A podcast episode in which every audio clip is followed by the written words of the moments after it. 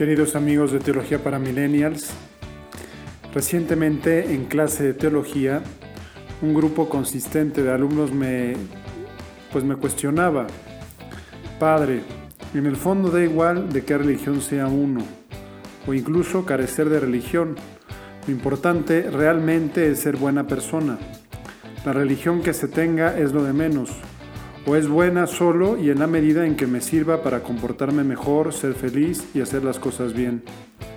Más o menos esa era su pregunta y la verdad es que no es una pregunta fácil. Podría traducirse esta pregunta a una expresión teológica diciendo que lo importante no es la ortodoxia, es decir, la recta doctrina, sino la ortopraxis, es decir, la recta conducta, la, la práctica correcta. Estos alumnos decían, no importa, da igual qué religión tengas, lo importante es que tengas ortopraxis. Lo importante es que obres bien y ya que creas lo que te dé la gana es indiferente. Entonces no es sencillo responder esta cuestión porque tiene muchos elementos de verdad, mas no toda la verdad. Es irrelevante que Jesús se haya encarnado, que haya muerto en la cruz. Da igual la sangre derramada por los mártires a lo largo de los siglos todo se reduce a un vive y deja vivir? Hay algo en este planteamiento que no cuadra del todo, pero que no es sencillo desbaratar, pues está fuertemente presente en la cosmovisión actual de la, de la vida, en la mentalidad de la gente joven. En la mentalidad de la gente joven, no, importa lo que creas, lo importante es que, que vivas y dejas vivir, que hagas las cosas bien, que no, pues que no, que no molestes a las personas. Conocemos, eh, comencemos por el principio, ¿no? En realidad no hace falta ser religioso, ni católico, ni de la religión que sea, para ser ético. O sea, la ley natural la tenemos todos los hombres impresa en el corazón.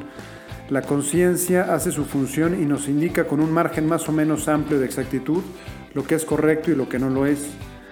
Por otra parte, la religión, las religiones, así en general, religiones, todas, ¿verdad? En general, nos ayudan o nos deberían ayudar a ser éticos, pues con sus más y sus menos todas coinciden con la regla de oro del Evangelio.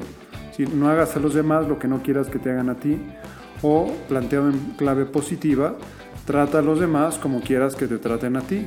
Todas las religiones de alguna o de otra manera tienen este principio. Y además, con sus más y sus menos, coinciden ampliamente en el decálogo, es decir, si soy un buen budista, viviré conforme al decálogo, los diez mandamientos.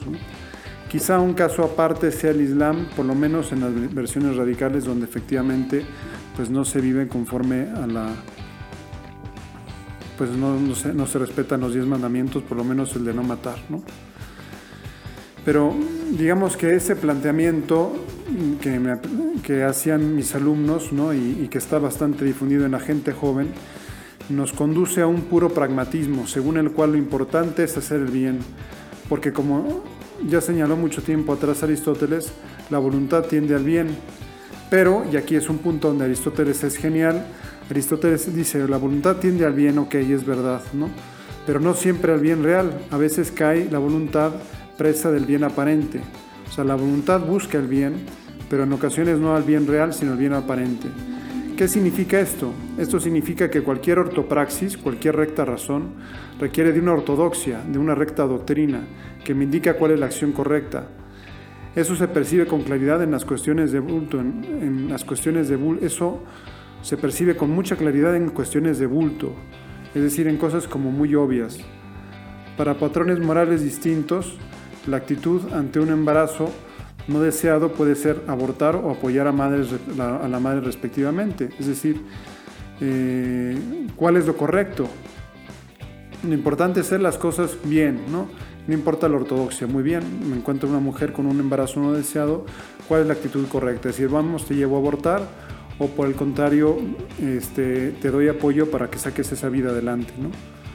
Eh, tengo un anciano con Alzheimer, demencia senil, que no reconoce la gente, que se, hace en los pañales, que está en la cama. Bueno, ¿cuál es la actitud correcta? ¿Darle calidad de vida o aplicarle la eutanasia? ¿no? Si en cuestiones como muy obvias, de bulto, eh, los patrones morales distintos dan lugar a actitudes totalmente diferentes. Son dos universos morales totalmente diferentes. ¿Quién decide cuál es el bueno? Sea, ¿quién decide cuál es el bueno? Si aplicarle la eutanasia a un anciano o darle cuidados paliativos, si llevar a abortar a una mujer o a darle ayuda para que tenga a su hijo, cuál es la actitud correcta. Entonces, eh, por eso no basta la ortopraxis, porque necesitamos de una ortodoxia que me diga, no, lo correcto pues es obviamente no llevar a abortar a la mujer y no matar al anciano. La ortopraxis necesita la ortodoxia más en cuestiones de filigrana, como pueden ser la indisolubilidad del matrimonio, o la evasión de impuestos, o la elusión de impuestos, que no es lo mismo. Necesitamos profundizar enérgicamente en la moral para tener una respuesta adecuada a las mil y unas circunstancias vitales que se nos pueden presentar en la vida o para dar un consejo a nuestros amigos cuando se encuentran en una situación moral difícil. Necesitamos de la ortodoxia y la moral católica nos ayuda mucho a conseguirla, más quizá que otras religiones, por ejemplo en temas de moral sexual o en temas de apertura a la vida y su defensa desde el inicio hasta su fin. Incluso aunque otras religiones también compartan esa preocupación, porque las otras religiones cristianas también lo tienen presente, incluso los judíos también, este, eh, los musulmanes, ¿no? El peso que les es dado desde la ortodoxia católica es fuerte, condicionando así fuertemente la ortopraxis de un fiel que quiera ser coherente con los dictados de su fe. Ahora bien, más allá de la moral, no hay que olvidar que la religión no es solo moral, la moral es únicamente una de las cuatro patas de la mesa de la fe. O sea, la mesa de la fe tiene cuatro patas, que es el credo, los mandamientos, los sacramentos y la oración. Reducir la religión a la moral es reducir la religión a los mandamientos y se nos olvida que hay un credo, que hay una fe que es celebrada en la liturgia y en los sacramentos, que hay una fe que se convierte en diálogo con Dios. El planteamiento de origen reduce la religión a moralina y es mucho más la religión, pues nos marca el sentido trascendente de nuestra vida. Plantear desde una perspectiva católica que da igual cualquier religión y que lo importante es la ortopraxis no deja de ser doloroso, pues ignora sistemáticamente los tesoros de la fe católica que solo los católicos tenemos, bueno, los ortodoxos también, ¿no? ¿Cuáles son esos tesoros? Pues implica ignorar la grandeza de la Eucaristía, todo un Dios que se nos dona para estar con nosotros, o la grandeza del tener a la Virgen como nuestra madre, la protección materna de la Virgen María.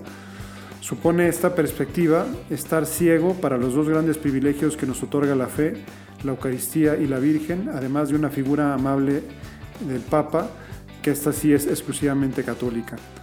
Pues espero que hayan podido resolver esa cuestión de que no es solo, no es solo importante la ortopraxis, sino que también la ortodoxia es importante y que la fe no es solo moral, sino que tiene una riqueza muchísimo más grande y por eso no da lo mismo ser católico que no serlo, no da lo mismo tener religión que no tenerla, no da lo mismo tener fe que no tener fe.